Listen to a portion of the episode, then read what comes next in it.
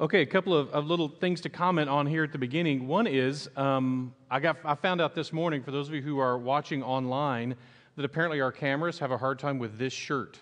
Not kidding, just found that out. So sorry, I'm not like moving around suddenly. It's just, I, I, I thought it was funny. So when he told me, I was like, oh, okay, so I think the church owes me a shirt then. That's all I got to say. So, the other one is um, I was hoping, and, and throughout the, the conversation we have today, I hope your eyes cut over to the armor um, that we have up on stage as we, as we talk about the invisible creation and what this great picture that Paul has given us of the armor of God.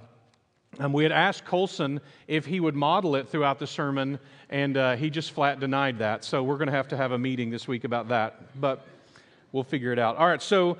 Um, I also get to comment on the fact that this is really cool that Carly Manuel and uh, Manuel and who is our associate grade school minister and Kimberly Egley, the associate preschool minister, um, both got licensed this week. One of the coolest things that our leadership board gets to do, in fact, I think they would say the coolest thing they get to do, is to have someone come in, give their testimony as a minister. They bring at least a person or two with them to speak on their behalf as a minister. Then we talk about their role as ministers. And then licensure is a state thing, it's not a biblical thing, it's not even really a church thing, except that it's the, the state has authorized the church to do it. And it just declares to the government, to the state, that this is a licensed minister of the gospel, and we see them that way, and we want you to see them that way. And so that's the that's the conversation. But it's just a great opportunity. So, um, and we don't always let you know. All, most of our ministry, I think now all of our ministry staff um, have been licensed, and so um, just something that's kind of fun to celebrate. So you can congratulate them on that um, uh, later or, or now. Now's fine too. I will also tell you, I'm already starting to grieve um, losing Daniel. Um, and so I, have told you about that when I read long books or study them or whatever. I get to know the character and I, I kind of really look forward to meeting Daniel someday. Just I just feel like this is a book I've gotten to know him so well, and as I'm as I'm reading through stuff, I will come to a section. I'll be like, oh, I bet I know how Daniel's going to respond to this, and and it just I hope you have begun to develop that bond with this brother um, in the faith as well, um, as we've continued to unpack who he is and what he's going through in this amazing book, um, and to get to identify with him as we face some of the difficult trials and temptations and, and, things that, that he probably faced as well that are common to humans. And so to me, I just think that's really great. We get to know him well. It's been a great thing. We're going to, we're only three weeks out from Advent. And, uh, and so we're going to be, during Advent, we're actually going to be teaching about the birth of Jesus. I know that's a controversial decision, but we're going to go with the, decision, with the teaching on the birth of Jesus during Advent for those four weeks. And then in the new year, typically we talk also about things that are going on in the church, some core principles. Whatever it is, we will pick up back and finish up Daniel in the new year when we get there, Lord willing, um, after, after we have those two kind of breaks. Because we're not, we're not going to be able to finish Daniel. We're only covering two verses today um, in Daniel chapter 10. Um, it's because we're going to see something. We're going to kind of hit this hard stop, the type of verse that, that should make you stop and go, whoa, wait a minute. I can't keep moving until I understand what all is going on here. And that's what we're going to get to today. That being said, um, we're going to need to stretch a little bit first. Um, and so I don't mean physically stretch, although you may need that as well, um, but, but I mean mentally stretch. So we're going we're to talk a little bit about some stuff today that's going to create some cognitive dissonance for you. You're, you're going to be introduced to some stuff that's probably going to have to change your thinking and change some of the assumptions that you have. And that's hard. We, we don't do that well right? We don't like when people tell us something new. We just don't want to know new things, especially past a certain age. It's like, listen, if I haven't been, if I haven't wanted to learn it by now, I just don't want to know it, right? We get to there. That's a natural tendency. So I thought we would do some stretching exercises first to kind of get warmed up. So, are you ready? Were you ready for these? Everybody good? You think you are. You're not. You just think you are. Okay, everybody's ready. Oh, here we go. Ready? Vikings did not wear helmets with horns.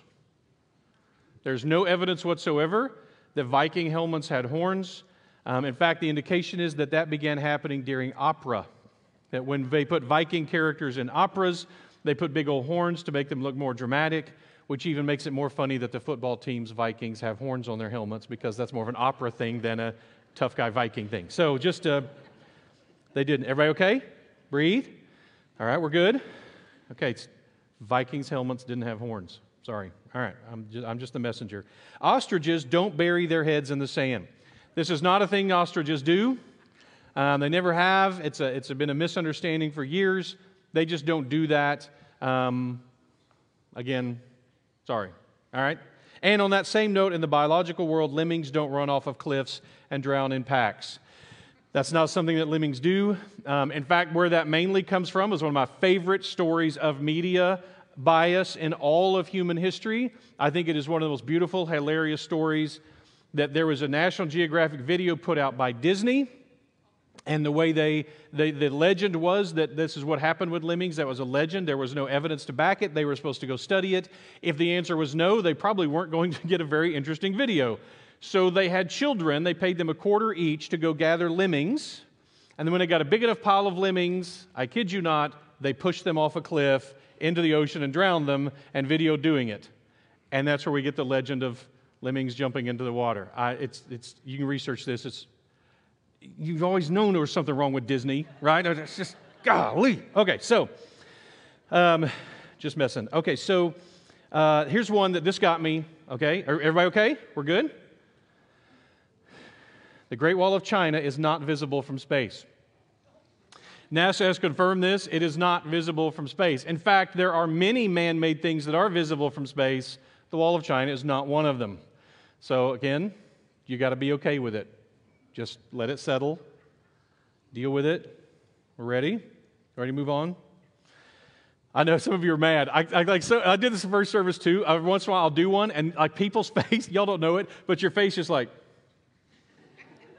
who do you think you? I mean, like there's a there's a visible change on some of these and some of y'all's faces. I wish I could record it and show it to you. It's actually pretty funny. All right, so this is going to get a few of you. Uh, so just prepare yourself. The phrases Luke, I am your father, Beam Me Up Scotty, and Play It Again Sam never appear in the movies that they are connected to. I know some of you are going to be the first first hour. Somebody's like, "I'm going to check that." Like, just you go right ahead. It's it's not there. I know. Breathe. Let your brain stretch a little bit. New information. It's painful to stick in there. Okay, good. All right, so let's transition to some Bible ones. I know. Noah took 14 of some animals onto the ark. Uh huh. I know. You didn't know that. You thought it was two by two. All of your little kids' toys never have 14 of the clean animals, but that's because they're in error, right? That's, that's, that's not right. He took 14 of the clean animals uh, onto seven pairs. I know it. Messes with you, doesn't it? How about this one? We don't know how many wise men there were. Some of you know this one already.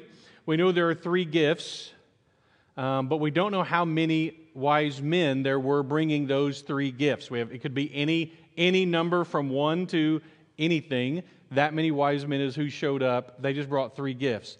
In fact, the, the fact that, that they brought three very not practical gifts to a baby shower indicates there was no wise women present. that this is a, they would have brought diapers and, and like you know baby clothes men literally showed up with like i don't know i just picked up what i had some gold i had some gold so i just there you go. I mean how awkward. But that is a so here's what's funny is that they, they weren't kings. They were scholars.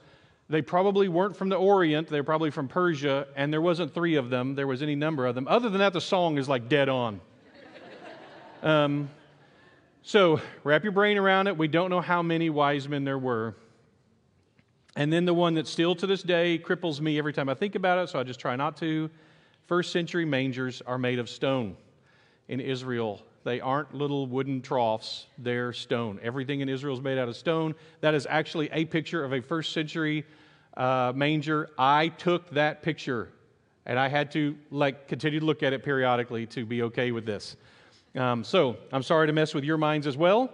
I know you're disappointed now. Like the tale of three trees out the window. You're like, oh my gosh, that totally ruins that book.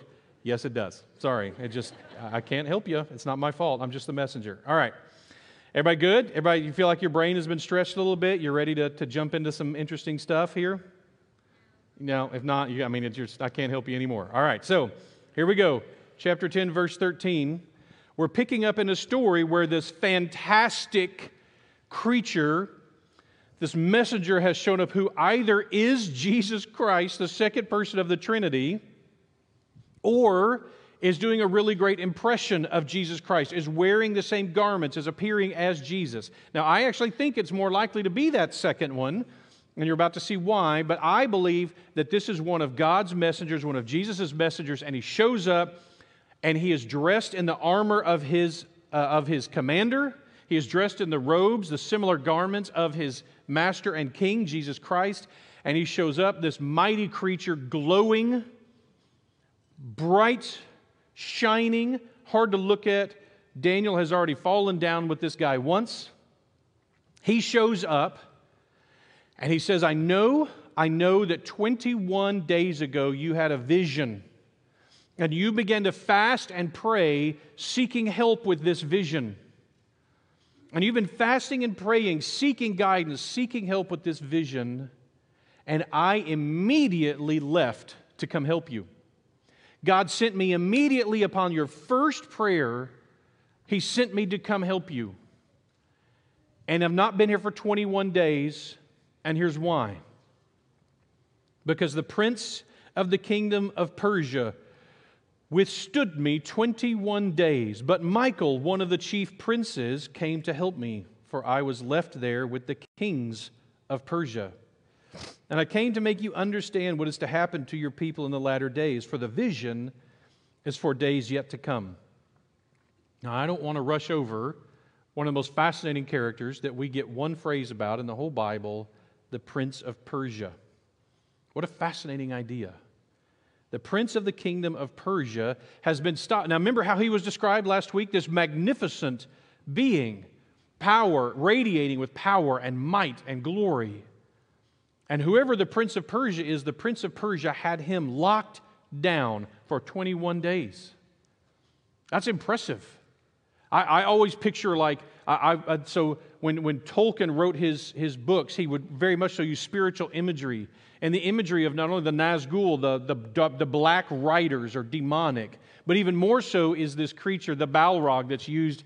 And, and they finally, you know, finally, when we had the gener- computer generation power to do it, and you watch the movies and you see what the painters for years have tried to create this image of fire and shadow and this terrifying creature, and they do it so brilliantly in the movies. That's what I picture with the Prince of Persia.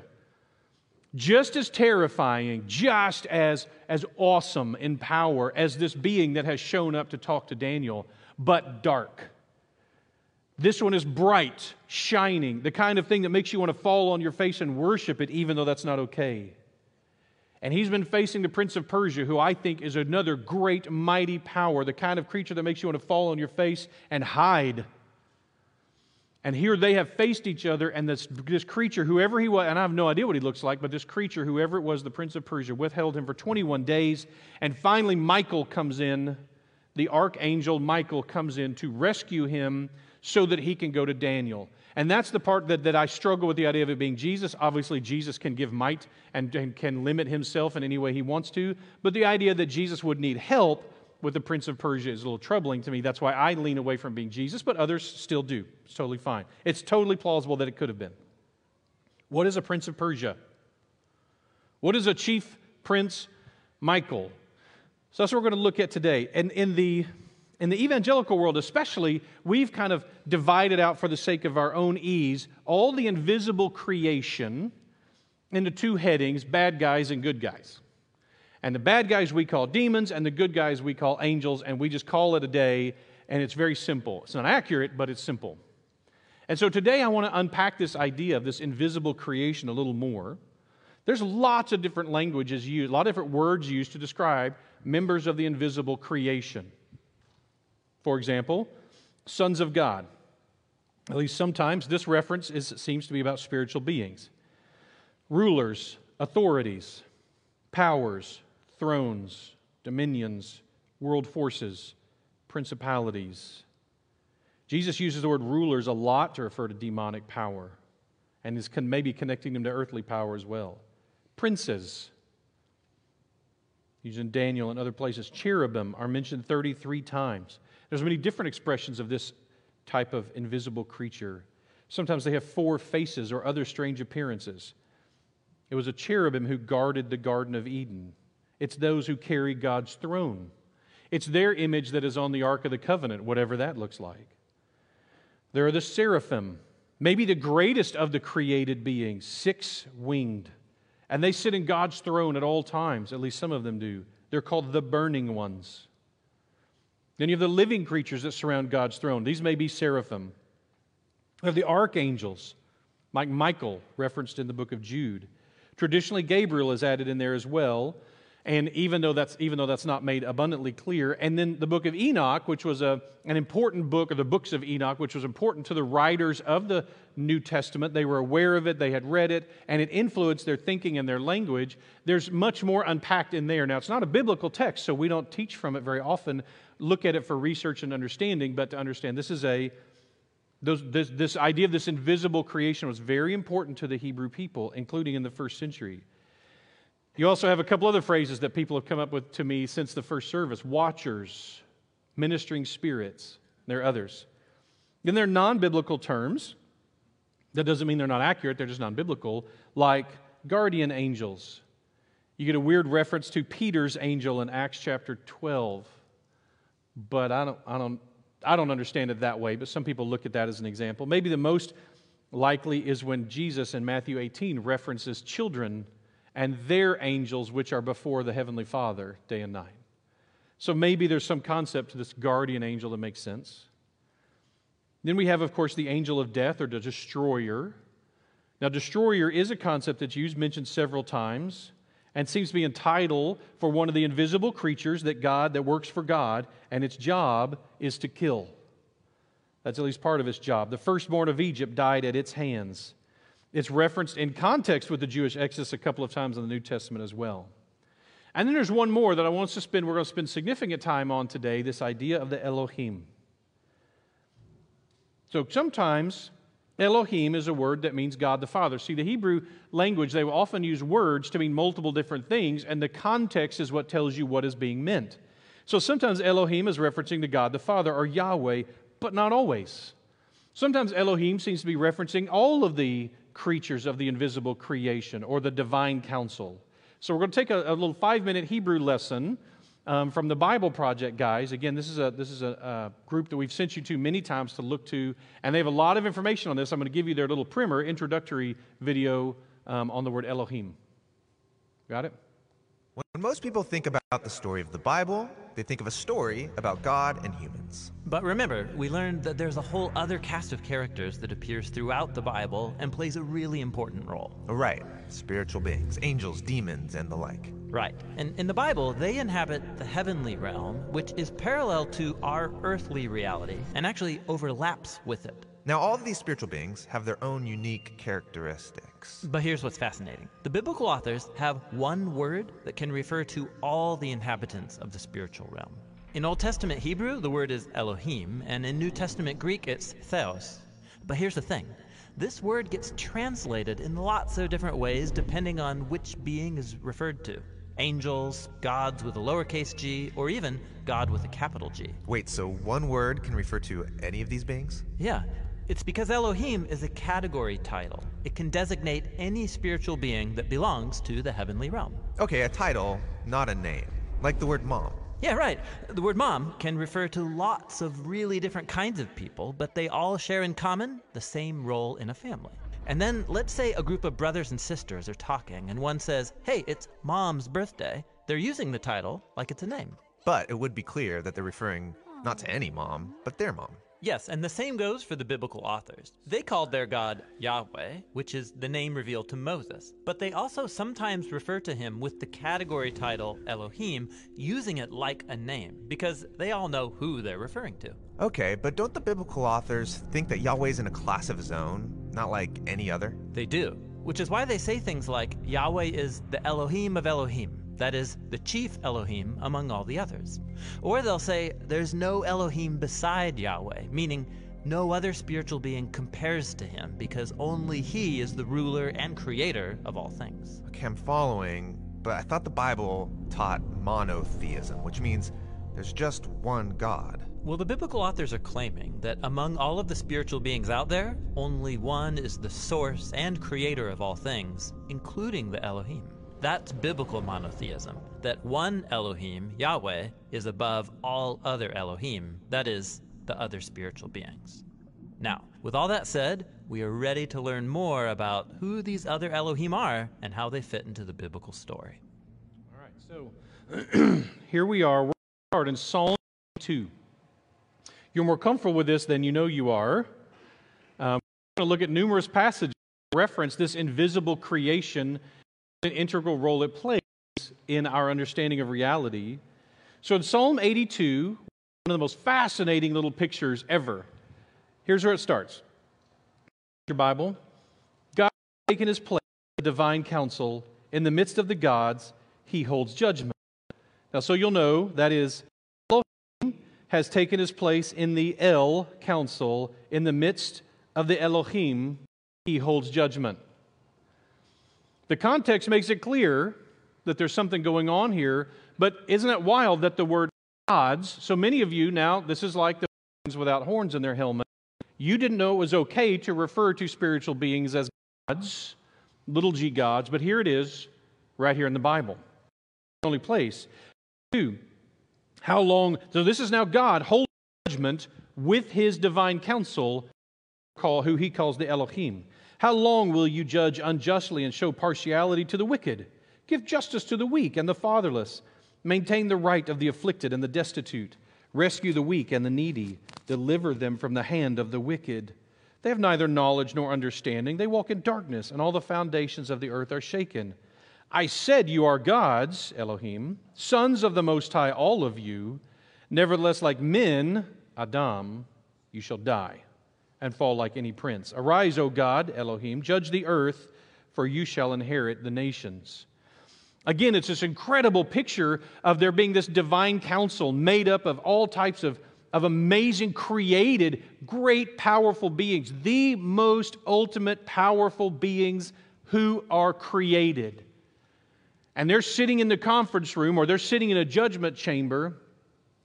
And God the Father walks in and sits down in the place of judgment in the chairman's seat and begins this board meeting with the phrase, How long will you judge unjustly? This is not going to go well. This is not one of those board meetings you want to be a part of. They are dropping the ball. Too many of them are in rebellion against him and they're not leading the way he says. This is a real problem. We are comfortable with this in that we don't know that we are, but the thought that there are divine creatures, the prince of Persia, who somehow has authority over the nation of Persia as an invisible creature. And you would go, wow, this is the God of Persia. This is the, this is the whatever, whatever the Persians called him is irrelevant. It's what he is or who he is, this divine being. Maybe he's part of the divine council who is failing to do what God has called him to do. Maybe even part of the rebellion, I would assume he is based on this passage that's found in Genesis, somewhere in Genesis 1 to about 10, is somewhere in there, or maybe before, there's a rebellion by many of God's creatures against him, the most powerful of some of his creatures against him. Now you go, wait a minute. That doesn't make any sense at all. Why would God put an invisible creature in charge of a nation? Why wouldn't he just lead them, right? That seems silly. Why wouldn't he just do it? Well, all right. Why did he put you in charge of your family? Why didn't he just do it? Why did he put the leadership board and the staff in charge of the church? Why didn't he just do it? Why did he put you in leadership in the community? Why didn't he just do it? Because God apparently loves to share his power and authority with his creation in order for us to grow and learn and engage and be a part of the whole process. Remember, one of the first things that God told man was you are to have dominion over the earth. This is an authority structure thing. I'm giving you a responsibility. The earth is your responsibility. You're supposed to take care of it. In the same way, God has invisible creatures who serve Him on this council who are in charge of different parts, maybe different nations. We don't know exactly how the structure plays out. We're not given insight into it. But maybe the prince of Persia is literally the part of the divine council whose job is to lead the nation of Persia under God's authority, and he's rebelling. He's part of the rebellion against that. He wants to do it his own way. Again, you go, well, then why doesn't God just smack him? Stop and think about that for a second before you ask it. Do we, is that what we want God doing? There is a rebellion and there are spiritual forces of evil, and that's our enemy. It's a great thing to remember at a time in a nation that is struggling to realize there's no flesh and blood out there that, as Christians, that's not our enemy. None of these people are our enemy. The powers that are behind some of them may be our enemy. The power, the philosophy behind some of them may be our enemy, but it's not them. They aren't like him except that they are divine. There's something God like about them. That's what divine is referencing to. So, for example, uh, Paul is getting his master's degree, is getting a master's of divinity, which for a long time I thought meant that I was going to get really good cookies at Christmas time once he graduated. That's what I thought was going to happen, is that we would see, where's my divinity? I got, I've got a picture of divinity. No one? Did we lose, did we lose people up there in the sound booth? Can't see. Oh, there's David. Okay, good. Yes, divinity. So here we go. And there it is. Okay, good. Um, I don't want to get behind on the, on the notes here. I thought maybe, man, when, when Paul gets a master's degree in this stuff, think how good his divinity is going to be. That's not what that means. He's, doing, he's getting a master's degree in the things of God, God like things. A divine council is a God like council. That doesn't mean they aren't God like He is God, they are just God like in some ways, these mighty created beings, the things of God. They aren't the God, to quote Groundhog Day, he's just, they're just a God, right?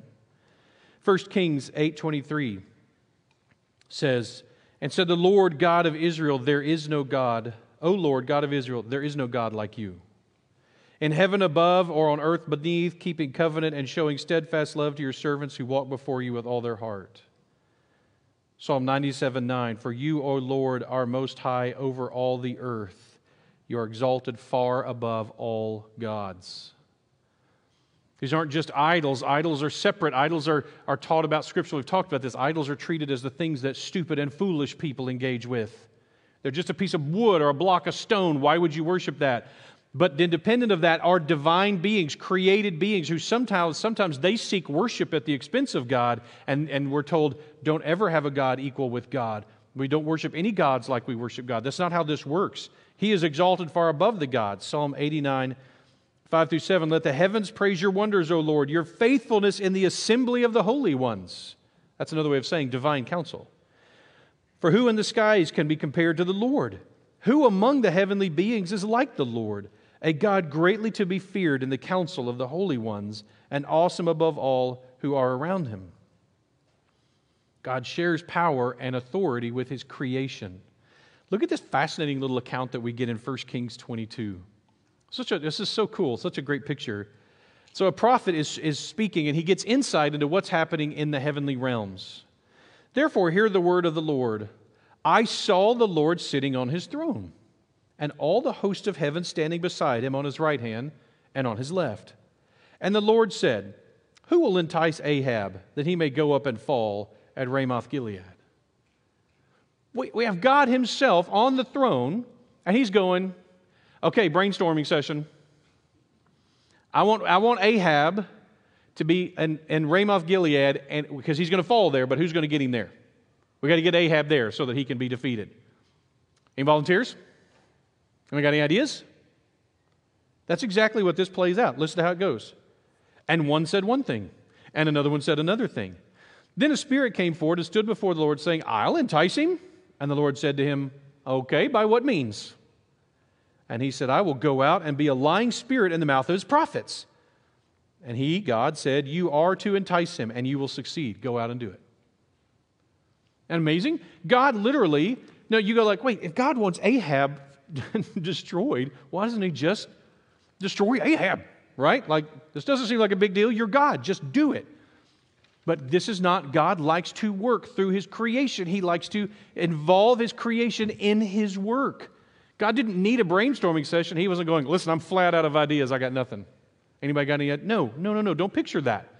What you picture is an all powerful, sovereign God involving his creation, including his invisible creation, in his work.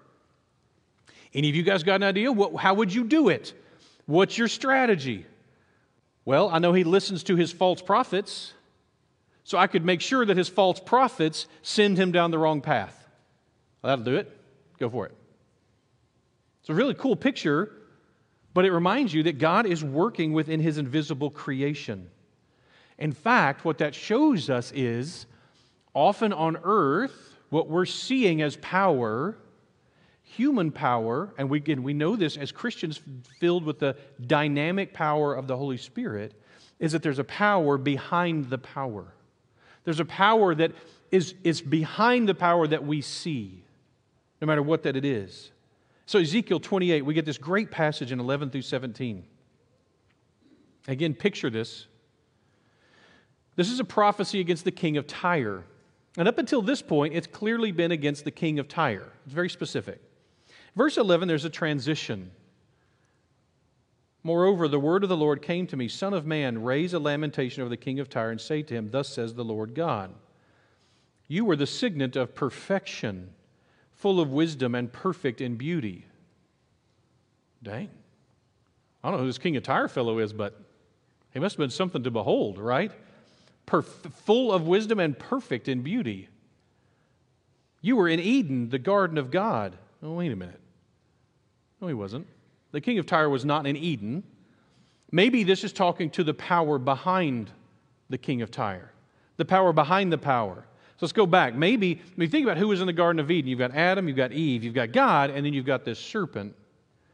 And the serpent who's seeking to deceive, to accuse Eve, and through Eve, Adam. You were the signet of perfection, full of wisdom and perfect in beauty. You were in Eden, the garden of God. Every precious stone was your covering sardius and topaz and diamond, beryl, onyx, and jasper. Sapphire, emerald, and carbuncle, and crafted in gold were your settings and your engravings. On the day you were created, they were prepared. You were an anointed guardian cherub. I placed you. You were on the holy mountain of God. In the midst of the stones of fire, you walked. You were blameless in all your ways from the day you were created until unrighteousness was found in you. In the abundance of your trade, you were filled with violence in your midst, and you sinned. So I cast you as a profane thing from the mountain of God, and I destroyed you, O guardian cherub, from the midst of the stones of fire. Your heart was proud because of your beauty. You corrupted your wisdom for the sake of your splendor. I cast you to the ground, and I exposed you before kings to feast their eyes on you. I don't think this is about the king of Tyre. I think this is about the fall of Satan. Satan was the power behind the king of Tyre, and in his prophecy against the king of Tyre, it then begins to transition into the apocryphal. What is going on behind the scenes? What is hidden? What is there? And the apocalyptic, I'm revealing, I'm pulling back the veil. What's going on back there? What is the secret? What's going on? The veil is, and what you've got is Satan himself as the power behind the power. And by the again, notice again how magnificent this created being was perfect in beauty, covered with gems. Ginger read a book years ago that I really liked that I'd always all my life pictured the, um, the serpent in the garden as like a Komodo dragon or something. And then, you know, he loses his limbs and he has to slither around after that. And this book pictured him instead as a flying serpent covered with all these jewels and gems, this, this physical representation of Satan. As it flew through the air, with its, with its special language, and then it is struck to the sand, struck down into the dust. Human rebels, in so many ways, the story of the Bible is human rebels worshiping spiritual rebels. And continuing this rebellion and being on the side of the rebels until God reaches in and rescues some of us from that rebellion. When we think about the confidence of or the great and power and magnificence of these created beings, it, it makes us nervous to think that there are creatures, invisible creatures like this, monstrous, gigantic, incredibly powerful creatures walking in our midst, influencing the nations and leaders and us. In fact, there's a writer who wrote about this. Did we in our own strength confide, our striving would be losing. If it was just us, we have no hope. The prince of darkness, grim, we tremble not at him. His rage we can endure, for lo, his doom is sure. One little word will fell him. Ephesians 2 shows us that we were these rebels. 1 and 2 You were dead in the trespasses and sins in which you once walked, following the course of this world, following the prince of the power of the air. That is the course of this world. It is to follow the prince of the power of the air, the spirit that is now at work in the sons of disobedience. This rebel spirit who is working within man to lead us astray until someone comes and rescues us. Who is it? You ask who that may be? Christ Jesus, it is He. Jesus disarms the powers and the authorities. He disarms them at the cross. Look at Colossians 2. And you who were dead in your trespasses and the uncircumcision of your flesh, God made alive together with him, having forgiven all of our trespasses by canceling the record of debt that stood against us and legal demands. This he set aside, nailing it to the cross. He disarmed the rulers and authorities and put them to open shame by triumphing over them in him the divine council, and all their arrogance, the created beauty that they had, all this power and gems and whatever it is, the members of this divine council that had rebelled. I always picture them before God shows up as like these smarmy, kind of arrogant people that you sometimes work with in a staff situation. They got their feet propped up on the table, on the conference table. They're wandering in late whenever they feel all these different things. And then God the Father and God the Son walk in. God the Father sits down and starts. How long are you going to keep messing this up? And God the Son, as the vice chair, sitting there at his right hand, and him saying, You know what? All now authority is given to him. All of it. All of your authority, gone. It's now with him. He now has all this authority. He's now your ruler. And you're going to listen to him. In fact, the day is going to come, I'm going to read this in a second, when every one of your knees will bow and every one of your tongues will confess that this, my son, is your Lord. When we picture that, we go, oh, someday my knee is going to bow. Well, yeah. Yeah, it will, but human knees aren't hard to bend. Imagine if you're one of these created beings, these grand, mighty beings, that whole nations tremble at them. You now understand why you have, you have passages like God saying, the nations rage and God laughs. Like, really? You take yourself so seriously? There's a whole threshold level here that's just different. I, I worked in a, a, mental hospital for a, a year or more, and there were truly broken, damaged, psychopathic people, people who you couldn't give a sharpened pencil to because they would kill you with it. And I had to work with those people day in and day out and so later in life, when I would run into members of a student ministry or you know some guy who's used to being all important in a counseling office and they try to be intimidating, I'm always like, I'm so sorry. I don't just, please forgive me. I'm not trying to laugh at you. I just my level of intimidation, you just don't hit it. Like seriously, after working with people who really were out to kill me every minute that I had to work with them, you just don't have it. I, listen, I don't mean that insulting. It's kind of the same thing. God's going like, oh, the nations rage. They do. Have you met the prince of Persia? Have you met him? Because if you did, you wouldn't think a big deal about nations raging. I deal with that guy every day. I deal with Satan every day. I deal with all of creation every day. Jesus Christ was placed as the new chairman of the board, all authority given to him Ephesians 1:20, that he worked in Christ when he raised him from the dead and seated him at his right hand in the heavenly places, far above all rule and authority and power and dominion, and above every name that's named not only in this age but in the one to come. That's Jesus. The ultimate and no wonder he laughs when we rage. Philippians 2 9 through 11, that's the one I was referencing. Therefore, God has highly exalted him and bestowed on him the name above every name. So, at the name of Jesus, every knee should bow in heaven and on earth and under the earth, whatever that means. It's all of it. Every created being, no matter where they reside, every tongue will confess that Jesus Christ is Lord to the glory of God the Father. So consider these mighty, terrifying, dramatic, fantastic, giant, shining, burning, blazing creatures. And then this one who presents this message in the name of Jesus to Daniel, and that's who Daniel's dealing with, is this mighty creature who comes to deliver this message. And Daniel's now hearing from him, and he's saying, Hey, I tried to be here 21 days ago, and the prince of Persia stopped me. Fortunately, again, like I picture it, I always picture Michael like coming off his left, kind of off his blind side, and just coming in and taking him at the knees, holding him down, telling this messenger, Go, go, go, go tell Daniel. He's been waiting 20 days. Go, I've got this. And this, this messenger shows up with all of his glory and might, but he shows up short of breath. I don't have long. We've got to talk about this vision that you asked. God sent me to you because he loves you so much. But listen, I got a lot to take care of. I've got to go straight from you to the prince of Greece. Or I've got to go back and help Michael with the prince of Persia. Like we got to, and I'm sure that's what's going on to this day.